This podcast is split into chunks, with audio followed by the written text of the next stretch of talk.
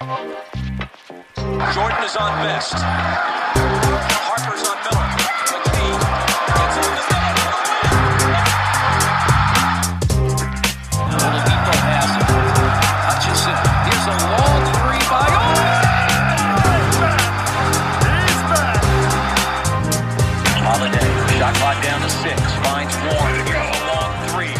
Welcome to another edition of the Indy Cornrows podcast. I'm your host, Mark Schindler. Today is August 26, 2020.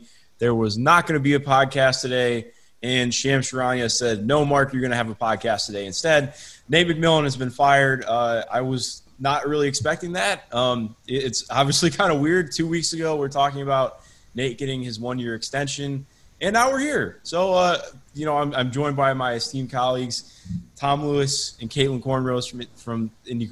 Ka- oh my God, that's that kind of day. Caitlin Cooper from Indy Cornrows Your nickname. synonymous with we'll, we'll change the name of the website and dave Stroh from the field house is joining us as well wow i'm screwing up my intros today how is everybody doing dave how are you doing today Doing great. Um, didn't fully expect this today.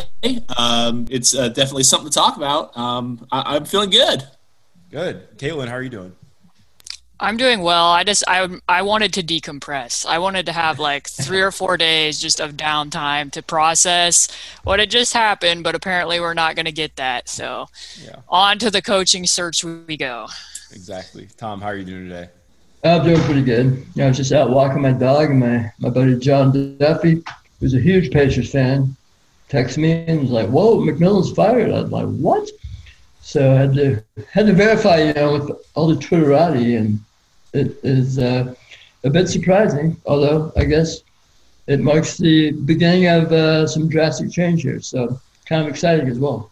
yeah yeah it's uh i think the first thing that we can talk about uh a for me i, I don't know i i think we can obviously talk about whether or not we think it was the right move and i think we- we'll probably my dog says yes um i mean i think after the sweep I, I guess we can we can go in the direction say it's the right move but after the extension offer two weeks ago it just feels kind of mucky to me. Like it's weird. And um, i get it. I think it was ultimately the right decision as much as I, I like nate as a person and i think he has a lot of good qualities as a coach. Um, i just think it's a bad look for the front office uh, in, in that regard Yeah, I mean, I don't think it's a great look that you extended him a few weeks ago. If this was in the wind at all, like if they were considering, hey, which clearly they were because rumors were swirling that he mm. might be on his way out, I don't really see why they gave him the extra year. And then to have Malcolm Brogdon come out publicly on Twitter and say, you know, we need one good year of being healthy. I support this. And, you know, he had said to begin with that part of the reason he signed here was because of Nate McMillan. So then to come through that series and immediately let go of him, while I agree with you, I think there was plenty of reasons to move forward. I mean, they're in a game four where, I mean, I just looked this up. The Heat literally have not shot that poorly and got to the line that few of times at all this entire series, and they could not find enough points to extend that series.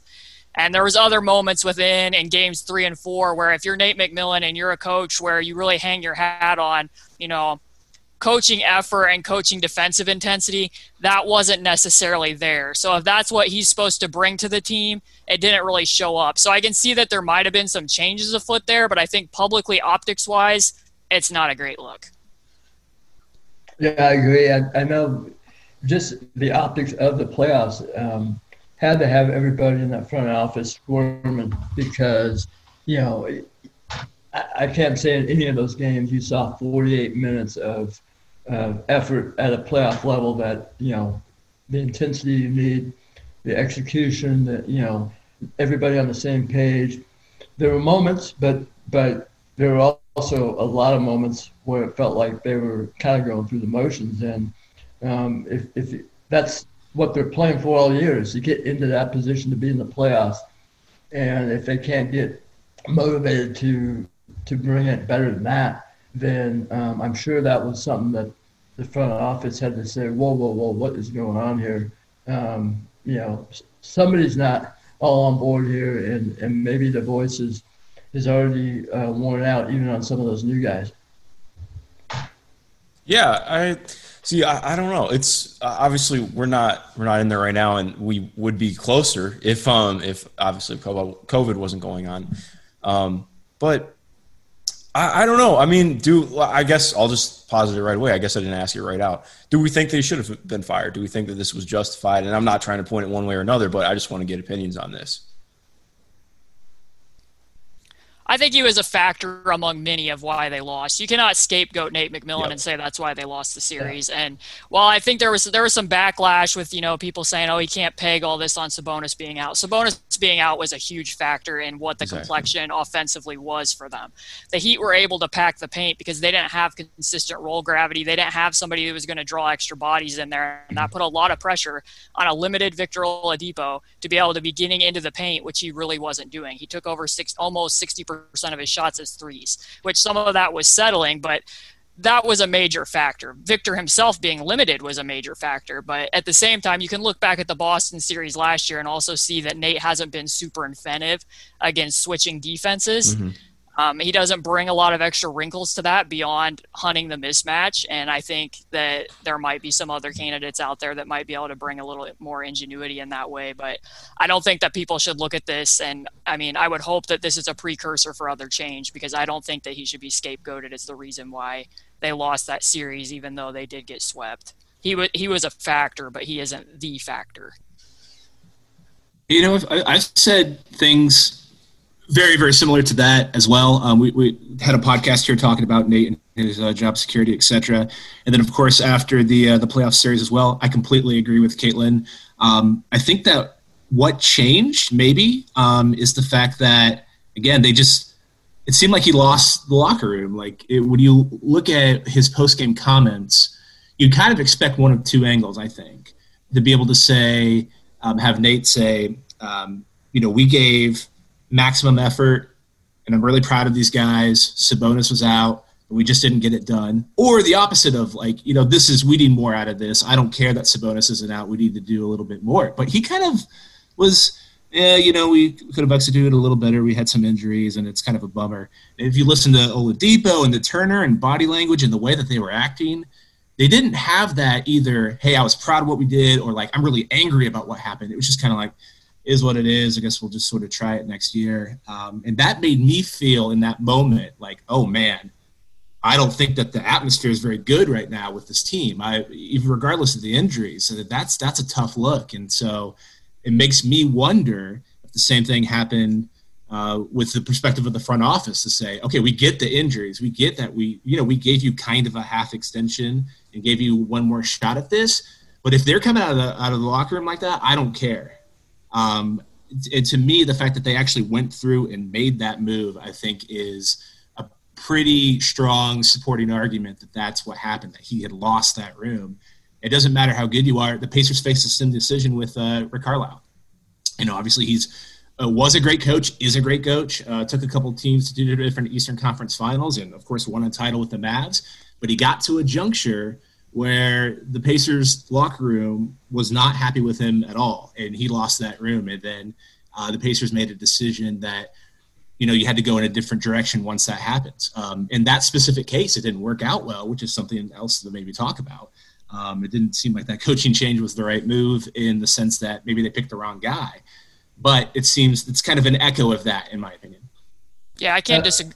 Oh, sorry. Go ahead. Yeah, Tom. I was just going to say that's well put, there, but I think, you know, I, I, I kind of agree with making the change at this point after what, you know, after that showing um, under the bright lights in the playoffs there. Yeah, me too. I, I'm still not saying it's fair to McMillan because we're, you know, we, we have the list of issues over the past couple of years, but it seems like the results are kind of the same. And, and you know, referencing what Caitlin wrote about um, McMillan firing and, and how impressive it was that he raised the floor of teams that were undermanned quite often.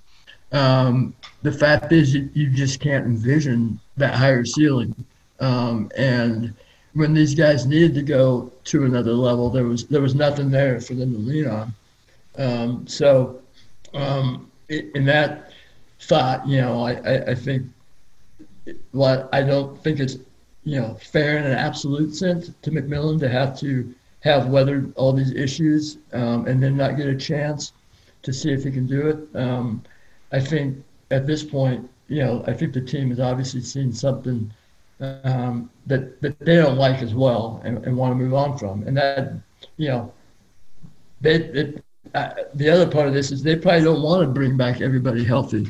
You know, they're probably going to want to move one or two guys, namely a big. So um, if they're doing that, they might, might want to get a coach in who they think would better fit the style of play they want to play with. The Pacers want to move a big. I I've never heard that before. Um, yeah.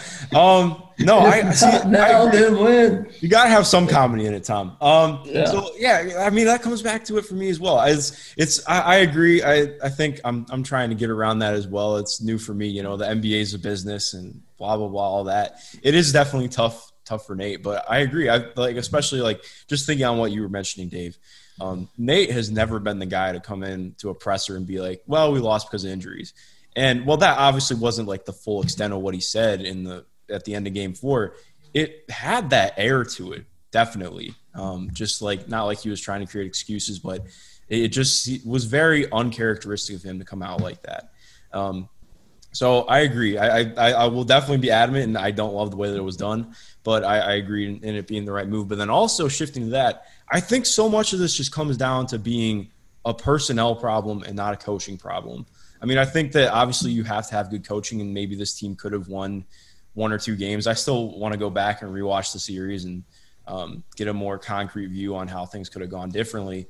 But at the same time, I mean, I think we still come back to the same problem in that a I, I think that the general fan or just the general person watching games maybe doesn't recognize that Victor is not even like remotely close to being himself. I think that there's this idea that Vic is still this guy who can come in and, and close a game for the Pacers if he's put in the right position. And he's not that guy. I mean, he wouldn't, he couldn't even take on Kelly Olynyk or Duncan Robinson in an ISO. And if you go back to 2018, he's blasting those dudes to a different planet and yamming on the rim. So like, I not to like just get completely out of context and unprofessional there, but like that's that's just reality. There isn't anybody who can take that shot right now, or that we can consistently count on to do that. And maybe if Sabonis is there, it's different. But I think like to to Tom's point, I just think this is going to be the first of many moves that's going to happen this offseason. I mean, and what what I said earlier, yeah, I think that you can look offensively, and if Sabonis is out there in situations, that's what my entire piece that I got up this morning before I knew this was going to come down to was about. That even though Miles can space out to three and five out, they were not occupying him. Bam was coming all the way off the strong side corner to uh, suffocate driving lanes. He would come off the slot to pinch in on driving lanes. He would come off whenever Miles would even slip off a blitz, and he would he would be roaming and tracking the ball.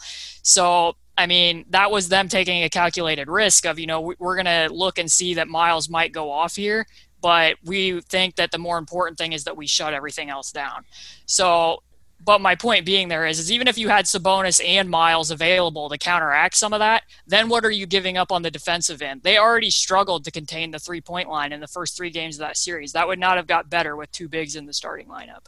So, I mean, whichever decision they make there, I think something needs to give. I think that they're going to have a limited ceiling with both of them continuing to be on the roster. And I would think that given what candidates are being rumored to be out there, I mean, I don't exactly know what they mean by a program builder that kind of leads me to think that they might be leaning rebuild. I mean, I, I don't know what exactly that verbiage, but it, it suggests to me that they're ready to move on with only one of the two bigs as well. Yeah, and I, you know, you see Mike D'Antoni's name has popped up from a couple different NBA people, which I mean, oh by the way, he's still coaching in the playoffs. Uh, but uh, I a guy okay, like- actually, not to butt in, Tom. I I can't really say too much on it, but I, well, I mean, obviously things have have been out for a while that, that that's not super likely he's going to be back, but I do have some Yeah. stuff that would indicate that uh, he's he's not super likely to be in Houston next year. Um, but yeah, that's I, that's all I'll say on that. But yeah, I, I don't know. I've definitely seen. Uh, it would be, of course. I mean, if you turn on your phone, you see Mike D'Antoni to the Pacers. You don't even have to go on Twitter. So But if you're, uh, you know, if if that's even the thought, you know, then a two big lineup is not really in the D'Antoni repertoire. So, um, uh, and obviously, if, if the Pacers are re remaking things, um, they have certain valuable assets. One of them is going to be a big. Um, so, um, and um, you know, and then of course maybe Victor and and whomever else, uh, whoever else you may want to uh, compile in, in, a deal or two to remake the roster more in um, the vision of a, of a running team like that. Um, it, it, would be interesting though, as far as you know, program builder, those type. In my mind, I'm thinking maybe a, a assistant or a, a younger guy.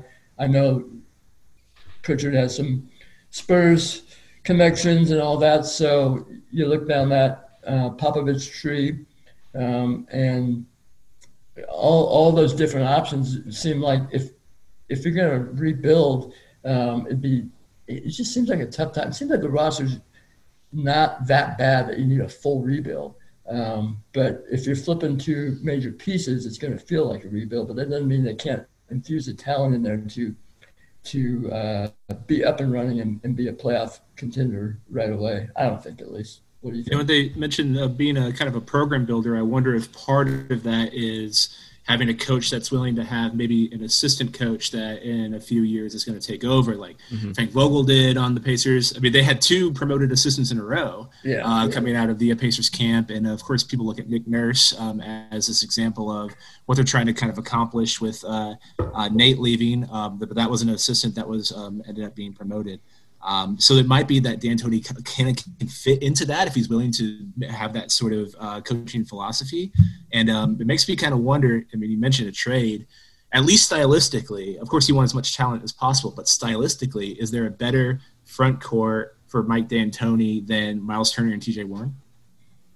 Well, I mean, yeah. I mean, I'd have to look in, into their offense more. But I mean, prior to them playing micro ball, D'Antoni's systems were built. I mean, most of their plays are built around the pick and roll and the short roll, and actually, you know, having consistent roll gravity. So I don't think Sabonis is completely out of the mix there. I mean, a lot of their sets were built around Capela, were built around Amar'e Stoudemire and Steve Nash. Now you don't have those pieces.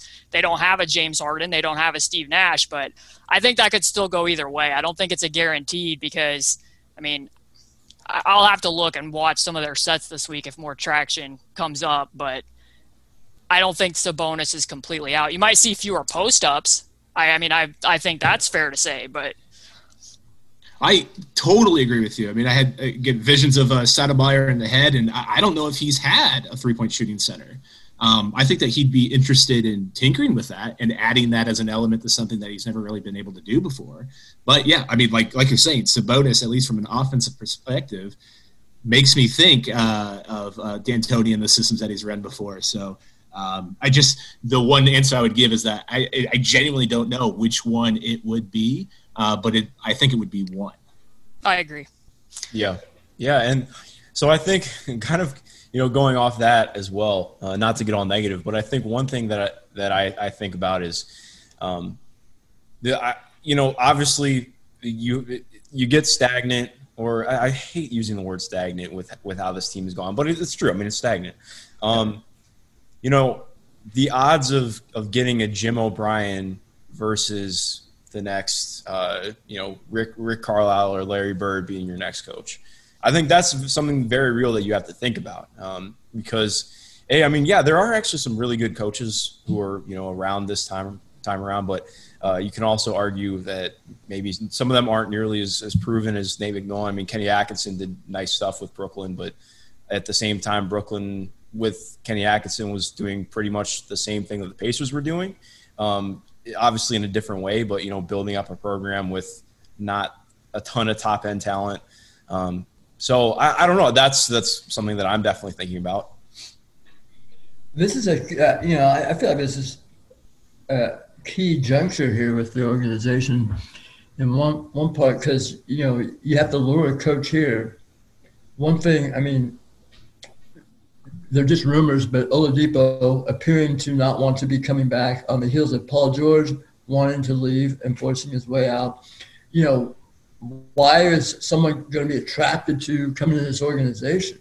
Um, and and same goes with the players, and that's one reason maybe you you make this move with McMillan. If you know, players are watching that Pacers team, and you know they, they can grind out wins, but it doesn't really look like a fun place to go play.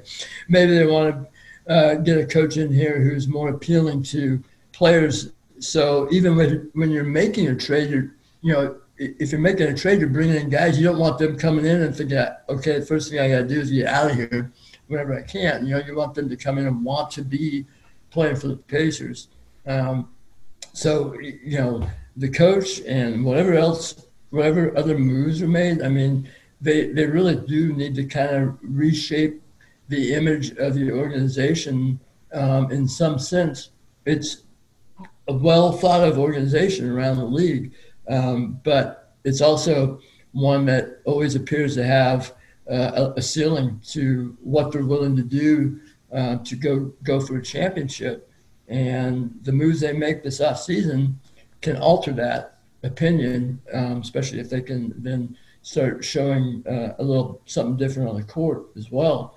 Uh, but this is, you know, this is a time. That's why I kind of find it a little exciting because, you know, this is a moment where where a lot of things are going to be altered. Um, obviously, it could go the wrong way, and you're you're back climbing up from the bottom. But um, it, at least maybe they won't be stuck right in the middle for a little while. They'll they'll make a bold move and, and try and bust out of that that middle of the pack. Yeah, I mean, you bring up an interesting point there, saying, you know, that somebody that the players would want to play for, and I, I just can't help but for um, remember that before all this happened, when Victor was still on the fence about whether he was even going to play or not, mm-hmm. that he literally didn't inform Nate McMillan of his decision and told the Athletic first. Like I know they said that there wasn't exit interviews. I know J. Michael at the Star reported that there weren't exit interviews yet, so it doesn't necessarily seem like you know a player sat there and said like I don't want to play for Nate McMillan anymore. But like, how much of a role is Victor and where he's at with the organization going to play into who that next coach is? Because from an outsider's perspective, I have to think that maybe that repu- that um, relationship was a tad bit frayed. I mean, I just don't understand how you contact a media outlet and tell them you're not going to play in a season when your coach gets reads that on on Twitter. Like, yeah. I mean, it, it just leads me to believe that some, something was afoot. Yeah, and that comes on the heels of him doing the same thing, you know, in January when he exactly. announced his return. I mean, he did the same thing. No one, no one was ready for that within the organization. So, um, yeah, it's it'll be interesting. I mean, and you know, they may be at a point where they're like, okay, we gotta get Vic out of here first thing. you know, who knows? Um, yeah. Either that, or they're working with him, and maybe this is, you know, part of what he wants to uh, settle in and be part of the part of the organization long term. Who knows? Um, you know, that, have, that's the big question. We have a definitive statement about kind of what the future of Nick McMillan is with this firing, but I still feel like there's more going on here that we don't fully understand, even not just with Oladipo, but 100%. You know, when this extension was reported, it was said that Nate McMillan's been uh, uh, given a contract extension. Now, of course, he's thinking like three, four years, whatever. Mm-hmm. Then the details come out. It's like, oh, it's a two-year extension. Like, oh, okay, no, they kind of reworked the first year and then added a second year. And then the players say, oh, he deserved one more year. And then Nate says, I deserve one more year. Well, it's supposed to be two years. And now we find out that it was a somehow reworked option and then a team option added. Of course, that team option isn't worth the paper that it was written on because it went up in smoke as soon as he's fired. So it's that whole thing. I can still not make a whole lot of sense about it, and um, it wasn't just what's coming out of Oladipo's camp. That also, we I don't think we fully understand everything that happened with all those maneuvers. That is a very strange thing to have happened, um, and I think that added a level of shock to this. That was a little bit of a misdirection you know, um, if we would have fully understood that all he got was a fully guarantee, a guarantee on his next year, and then a team option, I think there'd be a lot more of a oh Nate McMillan's on the hot seat oh Nate McMillan is on uh, the verge of being fired. Um, but kind of announcing it as an extension, I think reset everyone's expectations. And then the question is, why would they do it that way? Does that make sense? Am I, am I crazy? No, I think that there was a lot. I think there's been a lot of weirdness going on on a lot of fronts for about the last month now. Like, I just yeah. something doesn't completely add up. I don't think on. I mean, from from that, from the entire Victor being a perpetual game time decision to yeah. potential, I don't know what rumors coming out of Ryen Russillo about Sabonis wanting out when he hasn't played the first oh, year of an man. extension. Like yeah, I don't know what I don't know what's going on about all that, but point being, there's been more drama coming out of the Pacers organization, whether you know it's chatter or whatnot, than there's been in quite a few years. Yeah, I think yeah. When people talk about Oladipo and his potential extension and some of the uh, weirdness going on with the Pacers, I think that there's one thing that's kind of missing from the conversation that people aren't thinking about as much. Like when Paul George, whether he's going to sign extension or not, there's no negotiation. Like he just says, "Oh, max deal with whoever he goes to," and so then the question becomes, what franchise does he want to do that with? There's a big element of this Oladipo uh, conversation. I mean, he's not going to get maxed out, is he? I mean, is someone going to show up with a max contract? And if not, what's that number? And so now they have to negotiate the terms of the deal, not just buy into the franchise, but also at what level of money that's going to be. And I think that is what's driving a lot of the tension too. Is that you know it was reported that he got like a four-year, eighty million deal. Um, that kind of sounds maybe sort of reasonable for what he would get if he didn't have the All NBA uh, appearance, etc. Like kind of where he's at right now. Um, I think that that tension is Vic is maybe showing up saying, "Okay, well, I might choose the Pacers. Uh, where's my max extension offer?" And like, "Well, that might Yeah. we might not actually want to do that." So that's a big part of this, I think, is that the Pacers just aren't willing to just plop down the max money, um, and that adds a layer to this that I think will be very, very difficult and interesting for the Pacers to navigate. Well, yeah, I mean, I, he and Victor, I mean, Paul George and Victor were in very different places. Like, Paul George didn't look completely rejuvenated to his post injured self, but he was playing at a very high level. That right now, if your other teams, like, let's pretend that Victor's just like, you know, and th- this is totally speculation. I know nothing of this. We're just speaking hypothetically. That if he was like, you know, I, I don't plan on staying here, you know, I'm, I'm whatever. He tells the team that. What exactly I mean, I already saw this in the Miami Herald last week that they had scouts tell this reporter that, you know, kind of why would the Heat give up assets for him right now? Right. Why why would they give up Tyler Herro to the Pacers? That that doesn't really make sense. For one, if I'm the Heat, I'm going to want to watch him play this year and see does this guy, you know, quote unquote still have it? Because if I'm giving up assets, I'm going to be making a call to the Wizards about Bradley Beal or making a call to the Pelicans about Jrue Holiday before I'm getting on the phone for Victor. Yeah. And, and if they're really convinced that Victor, you know, just loves Miami and wants to be there, why do they need to give up assets to get him? Like, and I know somebody's going to bring up, well, but look at the Thunder and Paul George. But again, that was a different situation. Paul George already looked, he was a, playing at a really high level at that point in time. Victor did not at any point down there in the bubble look like he was a top scoring option right now. I'm not saying he can't get back to that, but from what we just saw, he did not look like a top scoring option. and yeah, OKC didn't have quite the versatility, and so they, you know, they making a move like that and having it all in to kind of support Russell Westbrook, they had to do something a little bit uh, like that. Um, but yeah, no, it's um, uh, giving up assets for uh, Victor Oladipo right now. If someone will do it, outside of everything else, the Pacers just kind of have to take a hard look at that. I think. No, I think you have to look at everything. Yeah, and the good news, I mean, you look at uh, Toronto and OKC. I mean, they they both um, made those deals for Kawhi and Paul, uh, assuming they wouldn't be back, which was the case, but they were happy to, to go for it for one year. And so maybe you find a, a team to uh, to do that who, who wants to try and get something out of him for one year. But the problem is, that, uh, I mean, I think the difference. Well, I guess they both weren't. Kawhi and Paul weren't perfectly healthy, but um, They yeah, commanded it's a lot to- more than Victor would on the open market. yeah, but it's hard to um, look at the way Vic was playing and think, eh, he's he's almost there. Um, so, um, but but going all the way back to that, you know, I'm sure that a, a, point of consternation early was that, hey, where's my max extension? I don't know about max extension here, Victor. Um, and a lot of times, you know, a guy like that is like, come on, man, what about two years ago? I, you know, essentially saved this franchise where's my money? And, and you know, that's that's how these things play out.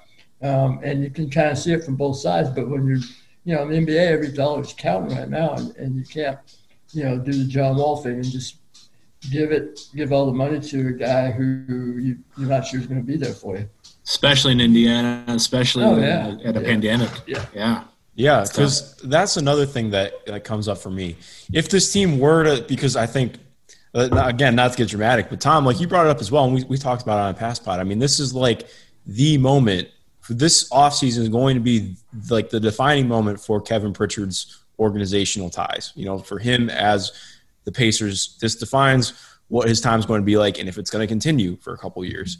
Um, again, that sounds extremely dramatic once it comes out of your mouth, but like it's true. I mean, like if you have to trade Victor for spare parts, um, I mean, what is this team? That's like a 40, 40 win team. Like, I mean, obviously it depends on what you get back and everything, but at the same time, the idea of Vic at his best is better than anything that would likely come back. And even if you do, you know, you get a couple picks back, you get a young prospect. Um, it's not a team that's like that's compelling to, in either way. You know, it's not a team where you're like, oh, well, there's a bunch of young guys that I'm super excited to see build around. Or B, there's you know not a team that's necessarily right there and ready to go. Because I mean, even if you do bring in a guy like say a Tyler Herro, I mean, that's not really. I, I guess he's kind of could be on the timeline of T.J. Warren, and uh, I mean, I would assume T.J. is obviously up there as a building block moving forward with with Domas or Myles, whoever's there. Um, but it just obviously raises a lot of questions with that. Um, and lastly, if they're able to to you know they swing things this offseason and they show okay this team can have a real contention window for maybe two or three years as all of the contracts ride out on the books are the Simons actually willing to shell out money to make that work and I, that's you know in my lifetime the answer is no um, but maybe things will actually change as the Simons get older and don't forget that you know uh, mentioned like maybe this being a 40 win team and what would be out with uh, Oladipo, where they were on a 50 win pace with uh, Jeremy Lamb as their shooting guard. Yeah. So there is uh, some hope that they can put in a replacement level guy and be pretty good. And they still have, you know, they still have two years of guys on pretty good contracts. Um, so, but you know, they got obviously they need that other big talent that Oladipo could be, or somebody else that they got to slide in there, and that's that's where you either got to use Oladipo and or one of the bigs um, to try and go out um, and get somebody to fill around. I mean, they, they got guys that are going to be here. They're under under you know decent contracts um, to you know provide a solid team, but uh, obviously they need they need a couple of heavy hitters. I wonder if a new coaching hire, whoever it is, would consider some of this fluctuation as an attractive part of being a part of the Pacers. I mean, if they're willing to move Victor Oladipo and one of uh, Turner or Sabonis, if he gets a voice, or he or she gets a voice uh, in that uh, conversation, um, uh, maybe that is presented as an opportunity to say, I, I want a voice in that, and I want a voice in who we acquire, and I want to use that as a, when on my first day on the job, being able to have uh, a shape and how to mold that roster could be something that is seen as a negative, but also seen as a very positive thing to be able to put their stamp on the team. That seems reasonable. I mean, um, and you know, maybe maybe the reason this kind of came out of left field is they already got um, somebody in mind, already got something working back channeling, and, and they kind of know what they're what they're going to start doing. Yeah.